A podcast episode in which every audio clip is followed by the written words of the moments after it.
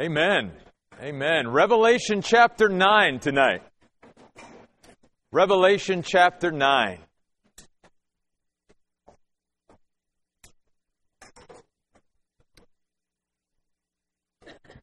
As we come to Revelation chapter 9, several things. First of all, because we are His, as we just sung, none of what we read about or study in Revelation chapter 9 will ever happen to us.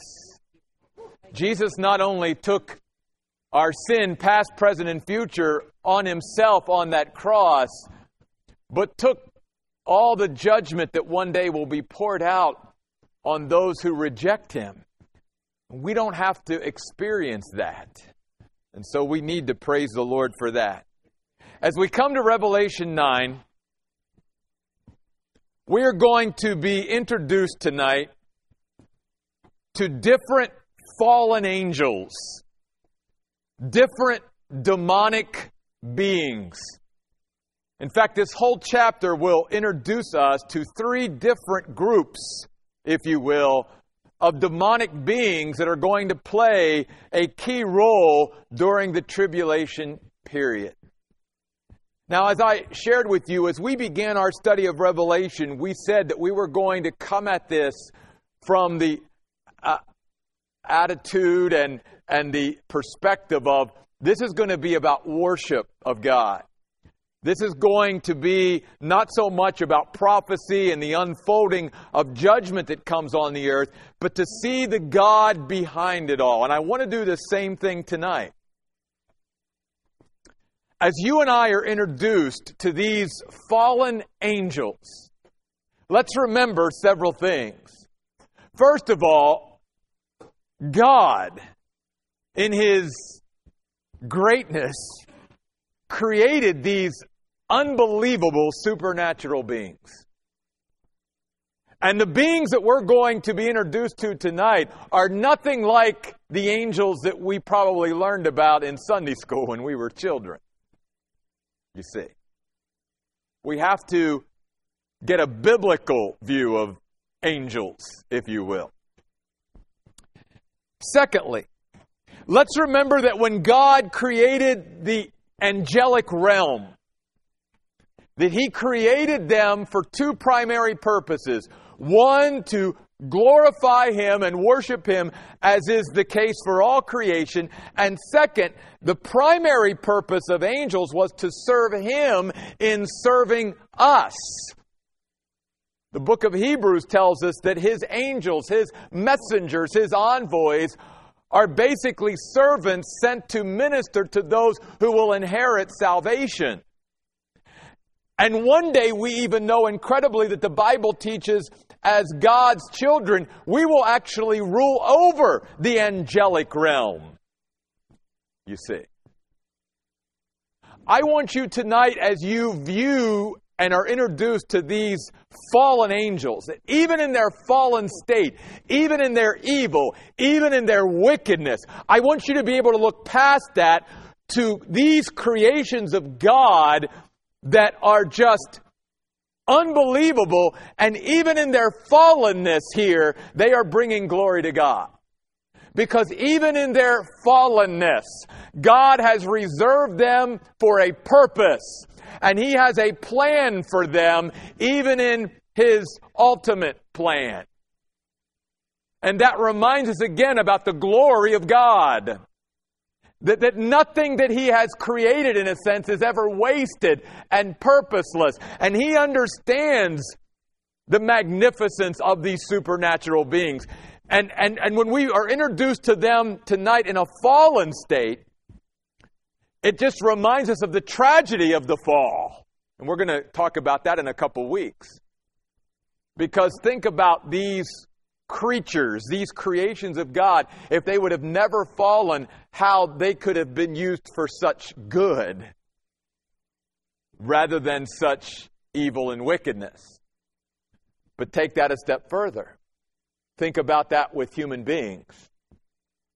The great creations of God, who God created to bring glory to Him, to have a relationship with Him, and yet many human beings down through history have pushed God away, rejected Him, and will never ever see the potential, the purpose, the design that God had created them for. They will miss out on that, just like the fallen angels are.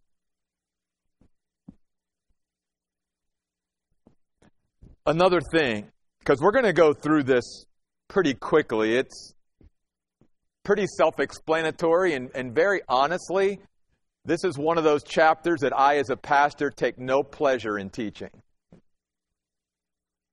I do it to be obedient to God, but I take no pleasure in this tonight at all. But I want us as believers to remember a couple things. I don't want us to get into this chapter and begin to somehow become intimidated by the angelic beings, these fallen angels that we're going to be introduced to tonight. First of all, we will never encounter these beings that we're being introduced to in chapter 9. And even in the spiritual warfare that the Bible talks about that we go through, we have to remember that God has placed limits even to these supernatural fallen angels in how much influence and how much they can touch us. We see that in the book of Job, where Satan himself would not have been able to do anything to Job unless God in his sovereignty permitted it. Because again, God had a greater purpose for it. And we can always trust that. And we must always remember the verses like, Greater is He who is in you, the Holy Spirit of God, God Himself, than He who is in the world. And as great may be, and as intimidating and as magnificent as these even fallen angels, these demonic creatures may seem in chapter 9, they are nothing compared to God Himself. God, as the Creator, could vanquish them in a blink of an eye if He wanted to. And there is nowhere in Scripture that it talks about, like many false religions and false cults have taught and have made part of their theology, there's nowhere where Jesus Christ ever fights with Satan. Because it wouldn't be a fight. In fact, later on, in just a couple weeks, when we get to it, there's actually a chapter in Revelation that tells us that Michael, the archangel, and other angels that did not fall did have a war with Satan and the fallen angels. And guess who won? Michael. And the Bible says Jesus didn't even have to get involved. He didn't even have to stoop.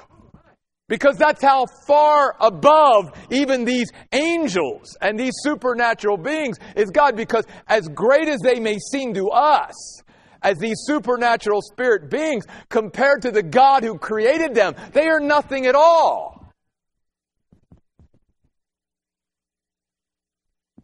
Let's remember that Paul taught us that nothing can separate us from the love of God in Jesus Christ.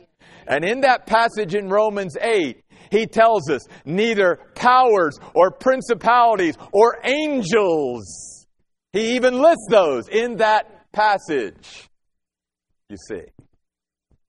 James chapter 4, verse 7 says, Submit yourselves to God, resist the devil, and he will flee from you. It is possible to, in the power of God, to resist the devil. Stand up, withstand his attack. We'll see in a couple weeks in our study of 1 Peter on Sunday morning that uh, Peter writes, Be sober, be alert, because your adversary, your spiritual enemy, the devil, roams about like a roaring lion, seeking whom he may devour. But even Peter says, Resist him, strong in your faith. So I say all that to say that though we're going to be introduced to some amazing creations of God, even in their fallen state. Unbelievable supernatural beings that have power way beyond what we can even imagine at this point. Let's not be afraid or intimidated at all by these spiritual beings. Because through Christ and what Christ has done for us, we can withstand and stand against the wiles and schemes of the devil and of these demonic creatures that are allowed to, in some way, oppress and sometimes sort of pick on us at times. But I also want to say this let's not get unbalanced in our view of the spiritual realm either. Not everything that happens on earth is the devil's fault. And not every mistake that we make is because the devil made me do it. That's not true at all. There will be times in our Christian life, seasons, where we will deal with the spiritual world. Now, here's where we have to go as well. Even today, there are many people on earth that deny that there even is a spiritual world. If something cannot be explained scientifically, if something cannot be touched or whatever, then many human beings today, and even some Christians, struggle with accepting it.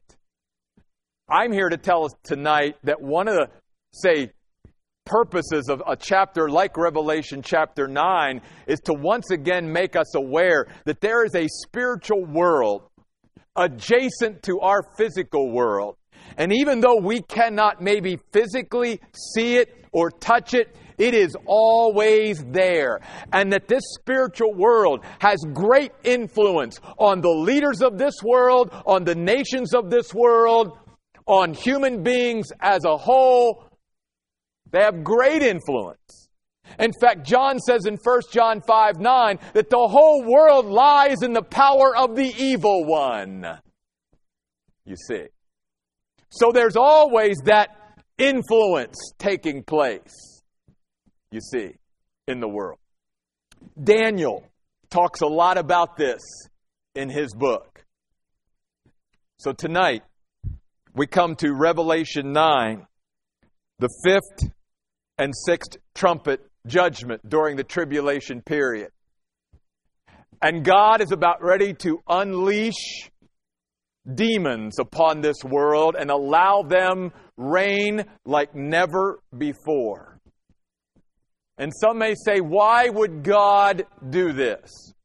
Well, again, remember, down through the Bible, one of the things that the Bible teaches us is that God, in order to bring judgment and consequence to mankind, many times will give men and women exactly what they want. In a sense, that's his judgment. You want this over this, then I'll give it to you, and now you have to suffer the consequences.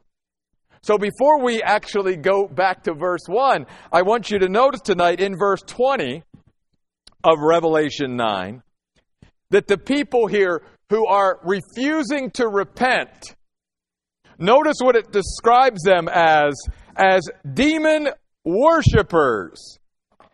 He says, the rest of humanity who had not been killed by these plagues did not repent of the work of their hands so that they did not stop worshiping demons. There is a growing demonic influence in the world, and there is a growing fascination amongst the people of this world into the spiritual realm. You've got two extremes. You've got this, this group over here who denies anything spiritual, and all that they know is physical. And then you've got this group over here who literally, according to the original language, kisses the hands of demons. And they dabble and they, they invite even if it's unconscious and unknowing, by their lifestyle and by the choices they make, they are allowing demonic influence further and further into their lives. And so God is basically saying in Revelation chapter 9, you want to you want to get up and close and personal with demons? You really want to know what these demonic creatures are like that you're playing around with and that you're dabbling with and that you think is somehow, you know, making you very powerful and, and very rich and, and all of this? You want that? here they come. I will unleash them without much restraint upon the world. And the world will know, first of all, this camp will know there is a spiritual world, a world that they cannot see and touch. And this group over here that's just sort of played around, if you will, and dabbled in the occult and, and, and invited demons and demonic uh, influence into their lives are going to really see what that demonic world is like, like never before. Revelation 9 1. Then the fifth angel blew his trumpet, and I saw a star had fallen from the sky. Now, this is a really good time, too, to say, you know, sometimes people get really weird in interpreting Revelation. And, and Revelation, actually, to me, is very straightforward in its interpretation.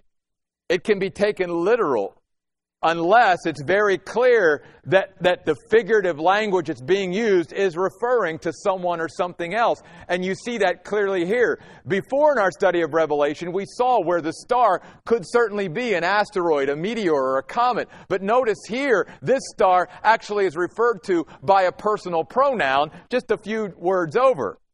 It says, I saw a star had fallen, literally previously fallen from the sky to the earth, and he, there it is, then that means that this star is not a literal star as now we've seen.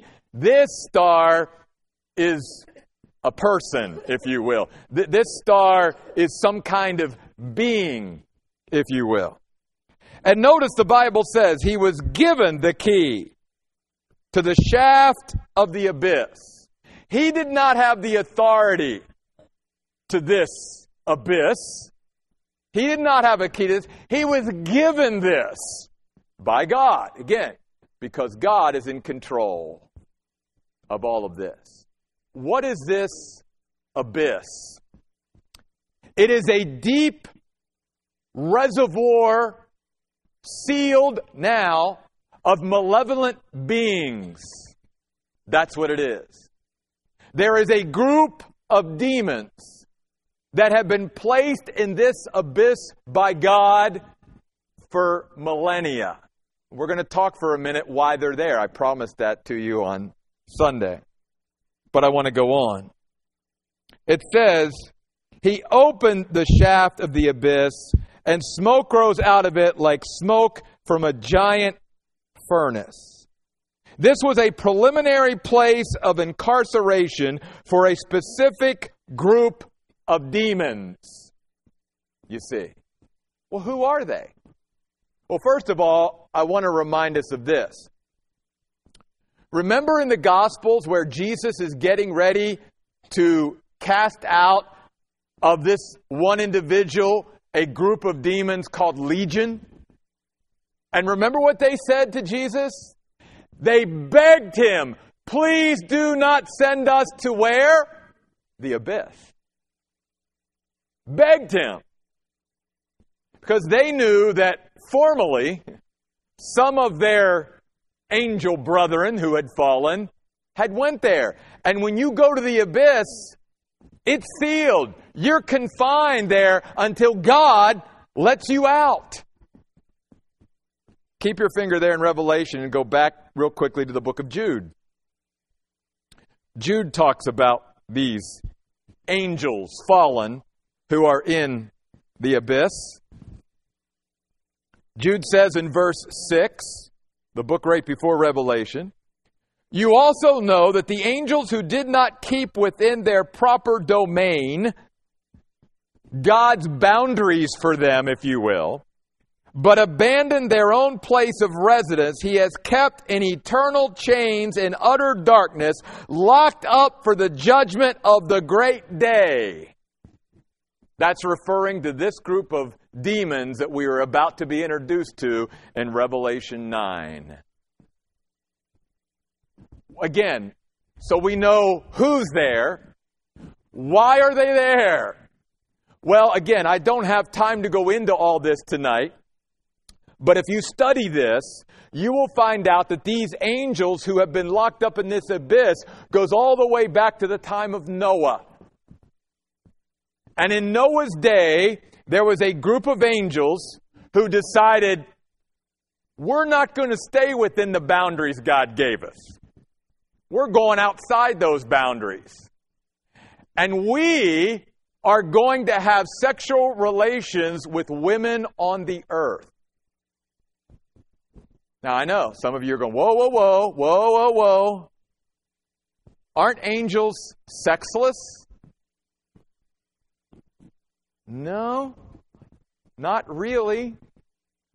Many people who, who raise an objection think of the verse where Jesus talks about, well, there's not going to be, just like the angels in heaven, there's not going to be marriage or people aren't going to be marrying. And they go, well, that must mean that because they're spirit beings, they could never take upon the form of human beings or all of that. But these beings are very powerful. And remember, through the Bible, angels do take human form. They do. When they appeared in the Bible, most of the time, they took human form. And remember the angels that were sent to Sodom and Gomorrah? That the people of Sodom and Gomorrah actually wanted to have sex with those angels? You remember that story?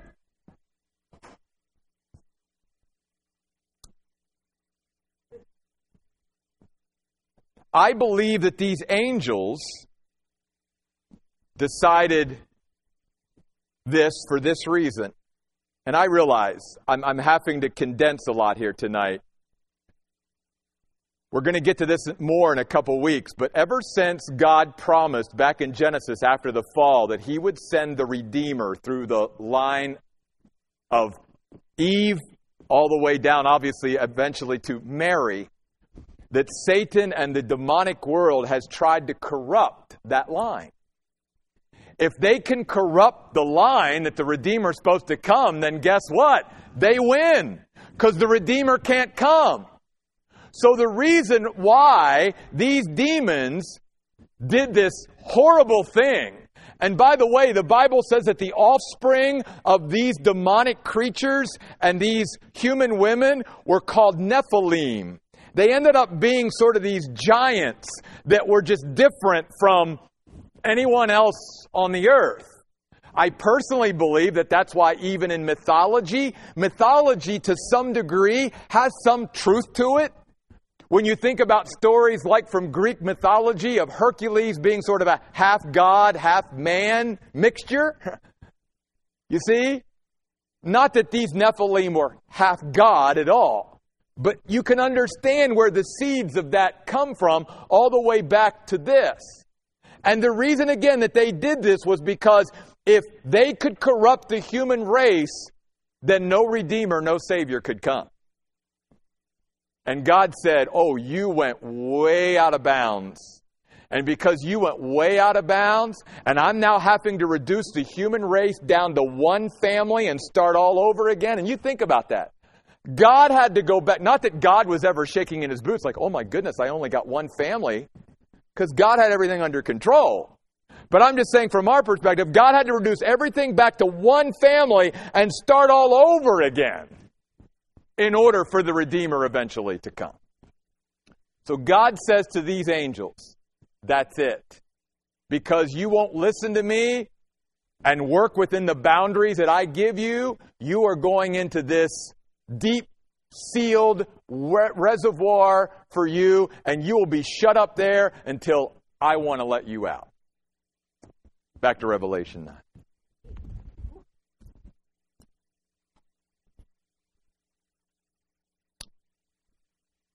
Verse 2 The sun and the air were darkened with smoke from the shaft. Verse 3 Then out of the smoke came locusts on the earth.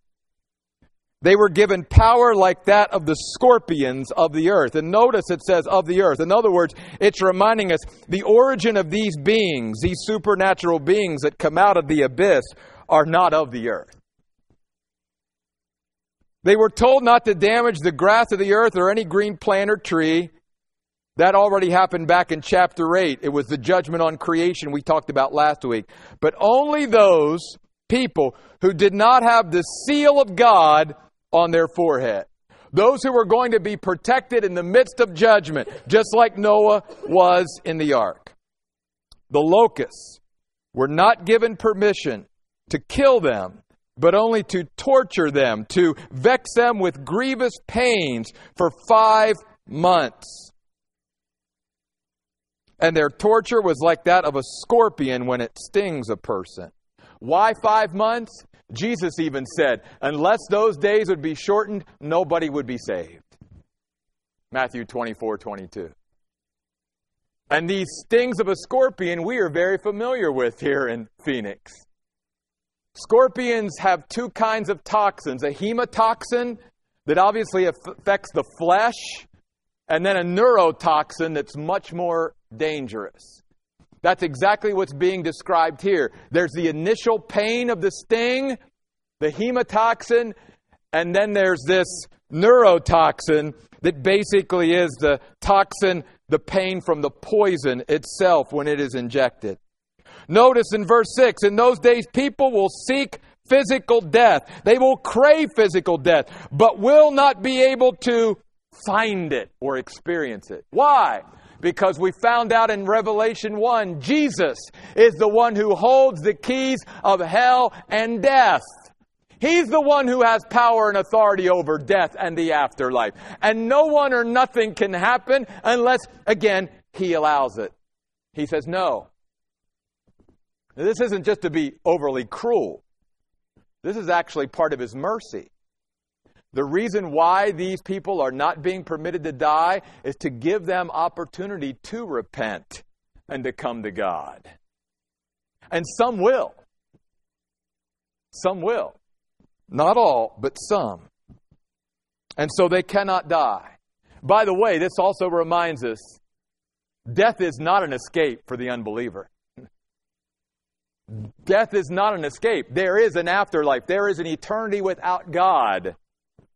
So even though people think sometimes that death is an escape, there is no finding release or relief apart from Jesus Christ. He's the only release and relief and freedom that we can have. Even death is not a release or freedom from those who do not have a relationship with Christ. It only sends them into a Christless eternity. Now the locusts look like horses, verse 7 equipped for battle. On their heads were something like crowns similar to gold. He's reminding us that even in the angelic world, there are different hierarchies and ranks of even fallen angels, just like there are ranks and hierarchies of the angels who did not fall. Again, Michael, archangel, you see. They had hair long like a woman's hair, and their teeth were like lion's teeth. They had breastplates, literally in the original, a thorax, which obviously corresponds to the description of them like locusts, like iron breastplates. And the sound of their wings was like the noise of many horse drawn chariots charging into battle. They had tails and stingers like scorpions. And their ability or power to injure people for five months is in their tail. You ever, you ever seen such a creature like that? Now, again, as hideous and as horrific as what's going on right here, let's remember something.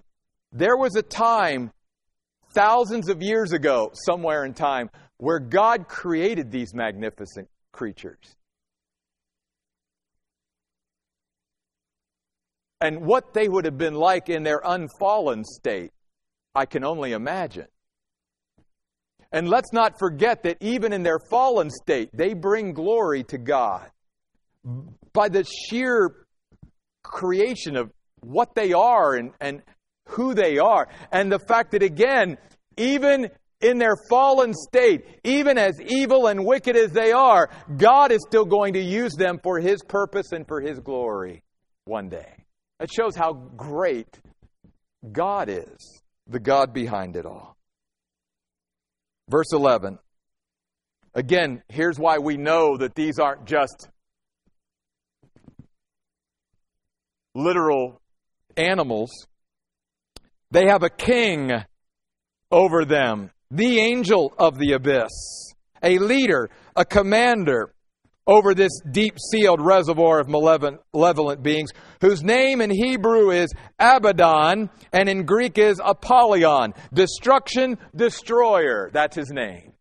And I think John gives us both the Hebrew and Greek because both the Hebrews and Greeks will be affected by this demonic horde coming out of the abyss during the tribulation period. Verse 12. The first woe has passed, but two woes are coming after these things. Then the sixth angel blew his trumpet, and I heard a single voice coming from the horns on the great altar, the golden altar that is before God. And remember, this again ties in the prayers of the saints through the ages to what is happening on earth. We are reminded of that throughout the book of Revelation. Saying to the sixth angel, the one holding the trumpet, set free the four angels who are bound at the great river Euphrates. Folks, these are not unfallen angels. Unfallen angels are never bound. Again, this is another now group of fallen angels that God has bound at the great river Euphrates for thousands of years until his purpose for them is about ready. Four angels. And these four must be, again, of great high rank in the fallen angel hierarchy. Notice that they are bound at the river Euphrates, the cradle of life, near where the Garden of Eden was, near where the Tower of Babel was, near where ancient Babylon was, near where Nimrod and all of that existed and has down through the ages. Great significance in this part of the world. And that's where they've been bound. And finally, God is going to say, let them loose.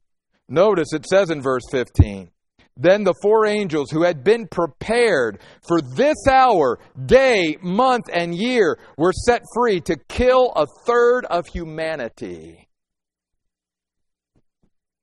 Don't miss the fact that they have been staying bound there for thousands upon thousands of years, waiting just to be set free. Can, can you imagine the pent up attitude that they would have?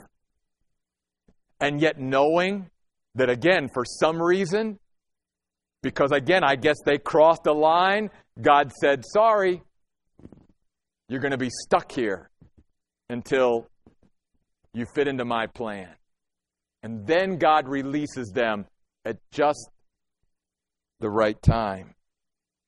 Verse 16. There's now a third group of demons. We are introduced to in verse 16 this army of demonic cavalry that follows these four angels upon the earth, and I think assist them in killing a third of humanity. The number of soldiers on horseback was 200 million. I heard their number. Literally in the original, it's a countless number. It reminds us okay, now think about this. Again, going back to the glory of God. If there's a countless number of demons, and the Bible tells us later on that Satan only drew a third of those angels with him. Then guess how many more angels haven't fallen? You and I are going to be just blown away by the number of angels we see when we get to heaven. And I think we're also going to be blown away, especially in the unfallen state, of what angels are going to look like. They're not all going to have white robes, wings, and carry a harp around. They're going to be magnificent creations of God, just like you and I are, and each one unique. Each one with their own gifts, abilities, and talents that bring glory to God. Again, unfortunately for these, these angels, they chose to rebel and reject the design and purpose that God had for them, at least as far as their whole time alive, being here. And so God was going to reduce that to just a very short time where He could use them on the earth. How tragic that these beings that we're talking about tonight, that's inflicting great judgment upon the earth, just think of the greatness and the goodness that they could have brought And think about that again back to humanity. How many human beings could have brought such great glory and worship and, and profitableness and benefit to, to humanity, but they rejected God and they rejected His purpose and they rejected the design of God for their lives, and that will be lost. Just like it is for these beings that God created. The riders, it says, had breastplates, verse 17, that were fiery red, dark blue, and sulphurous yellow in color. The heads of the horses looked like lions' heads, and fire and smoke and sulfur came out of their mouths. A third of humanity was killed by these three plagues that is, by the fire, the smoke, and the sulfur that came out of their mouths. For the power of the horses resides in their mouths and in their tails, because their tails are like snakes having heads that inflict all of this harm, hurt, and damage. Unbelievable creatures. Again, but don't forget, at one time, these were magnificent angels that God created. And again, even in their fallenness, you look and go, okay, they're evil, they're wicked, but my goodness, it just reminds us of just how great God is to have even created such supernatural spirit beings. Here's where we get to the saddest part for me. After all that's going on, would humanity in general turn to God and say, God, you're right. We're depraved. We were wrong. We need you and we want you in our lives. You would think after all of this. But that's not the promise of God in the Bible. He says the rest of the humanity who had not been killed by these plagues did not repent of the works of their hands. They never changed their mind concerning God. So that they did not stop worshiping demons. Think about it. These demons are doing all this, and they still would rather kiss the hand of the demon than turn to the loving Creator who made them. See, when we think that somehow, well, maybe the Bible's not really telling us the truth that man is depraved, that at our core, we are just so lost without God and that we would never seek God, as Paul says, apart from God drawing us. We love Him, John says, because He first loved us. And we see that depravity very starkly presented here in the book of Revelation. Then it goes on to say that they also did not repent of all the idols that they made of gold, silver, bronze, even stone and wood Idols that cannot see or hear or walk about. They're not even real or alive. And God is so real and so alive. Furthermore, they did not repent of their murders, of their magic spells, of their sexual immorality, or of their stealing. Now, a couple things, and I'm going to wrap this up in just a couple minutes. These are what I think the reason why John is given these to reveal to us is these are probably the four predominant sins in the last days. And the three of them are pretty self explanatory, but I want to go into a little bit of underneath on the, the one. Murders, pretty self explanatory. Sexual immorality, self explanatory. Stealing, taking what's not ours, self explanatory. The, the Net Bible translates this Greek word magic spells. Your translation may have it another way, but here's what it is it is the use of drugs. It is literally coping potions. And folks, that is the world that we live in today. We live in a world of drug use. Prescription and non prescription. We live in a world of coping potions. We even hear about these even famous people who die stacking drugs. That's coping potions, where they stack one drug on top of another. We just recently had a movie star who died stacking drugs. coping potions. That's the world we live in today. A world that is drugged out. And the Bible says they will not repent, they will not change from these things. A Couple things. Would you please go to the Old Testament as we wrap this up tonight? I want to leave you with some encouragement tonight, right? I know. Well, I tried to encourage you a little bit at the beginning. I'm going to try to do it at the end. Second Kings chapter 5. When we think about the spirit world, I want you to be encouraged by this. Oh, sorry, Second Kings 6. I want you to be encouraged by this. It's one of my favorite stories out of the Old Testament. Second Kings chapter 6. I'm just going to reduce it to this. The king of Samaria was after Elisha. He wanted Elisha, this prophet, dead. He finds out where Elisha is at, and so he sends a huge army, a great army from Syria out to surround Elisha and his attendant. Two of them. Two of them against this whole Syrian army. So notice in verse 15 of 2 Kings chapter 6. The prophet's attendant got up early in the morning, and when he went outside, there was an army surrounding the city, along with horses and chariots. And he says to Elijah, Oh no, my master, what will we do? We are surrounded, and their forces is greater than ours. It's two of us against pretty much the whole Syrian army. Don't miss what Elisha says. He replied, Don't be afraid for our side outnumbers them.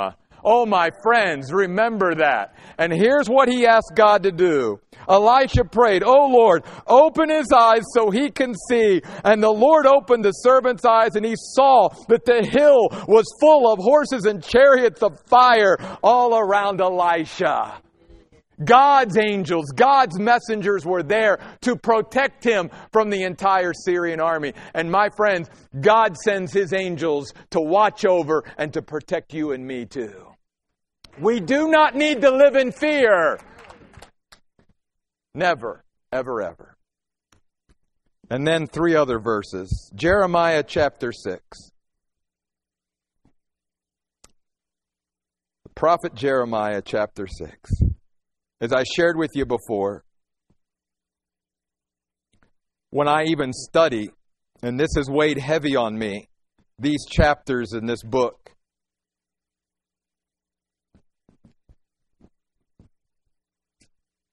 Jeremiah chapter 6. When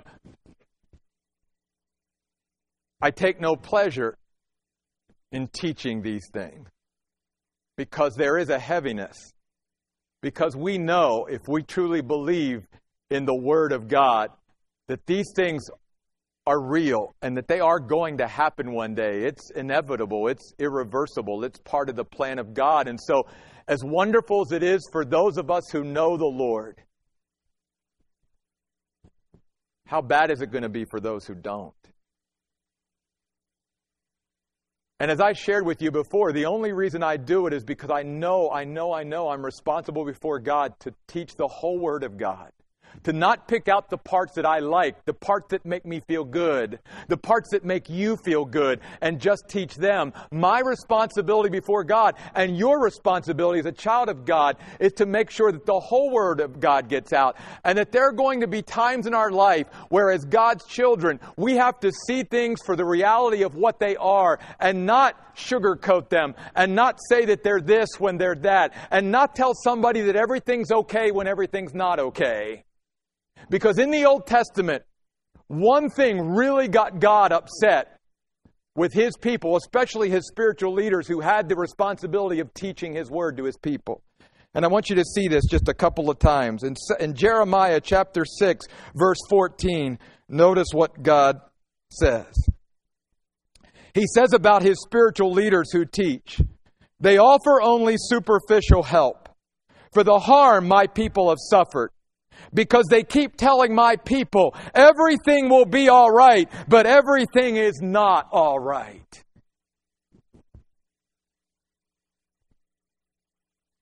That's our responsibility. Then look over at Jeremiah chapter 8, verse 11. Same thing. They offer only superficial help for the hurt my dear people have suffered. They say everything will be all right, but everything is not all right, God says. And then over to Ezekiel chapter 13, verse 10. We'll close with this. Ezekiel chapter 13 and verse 10. I'm just going to read the first part of the verse, saying something very similar to what God said through Jeremiah. Ezekiel 13:10 God says, "This is because these spiritual leaders who teach have led my people astray, saying, all is well when things are not well." Folks, it is clear. It is clear that there are times in our lives where we would like things to be this way, but the reality is here's what it is. And God is telling His people through the Bible that we have got to be a people strong enough in Him that when things aren't well, we don't say things are okay when they're not okay. That doesn't do us or anyone else any good.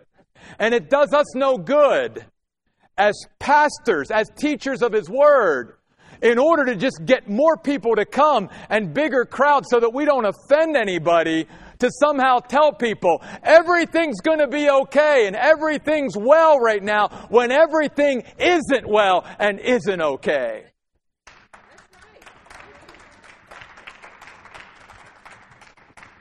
I am sorry to say that I have come to a place in my life that if no one wants to come and hear the true word of God, and I'm the only one, and I'm teaching myself, I will not compromise the truth of God's word.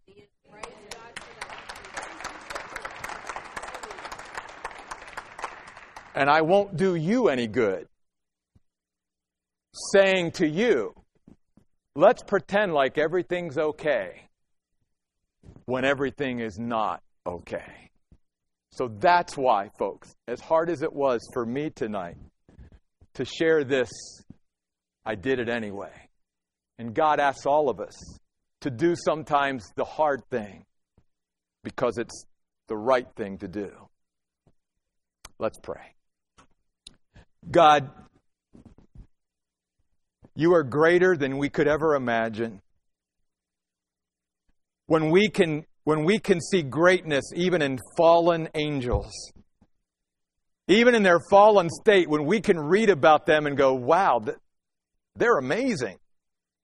They're, they're just amazing creations.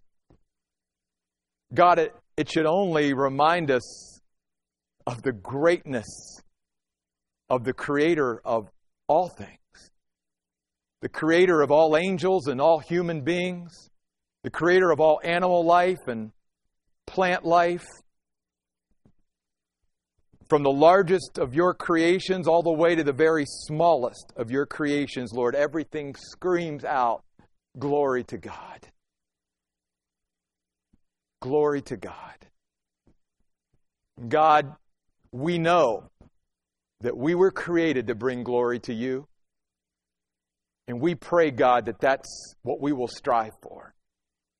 But we've also been introduced to a group of your creation that chose, just like many human beings, to say no to your plan and purpose and design for their lives. How tragic. May Revelation chapter 9 be a wake up call even in some twisted way, to us as human beings.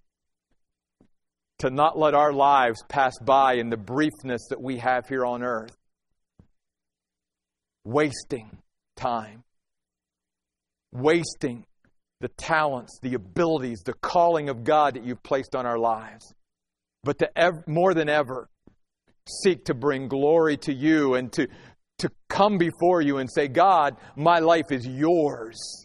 The rest of my time on earth is yours. My talents and abilities and gifts and calling and everything that you gave to me, God, I give it back to you. I offer it to you. It's yours. God, use me for your glory. And God, may we just be so much more conscious of you as we live this life. We pray in Jesus' name. Amen. Guys, thanks for hanging in there with me. See you next week.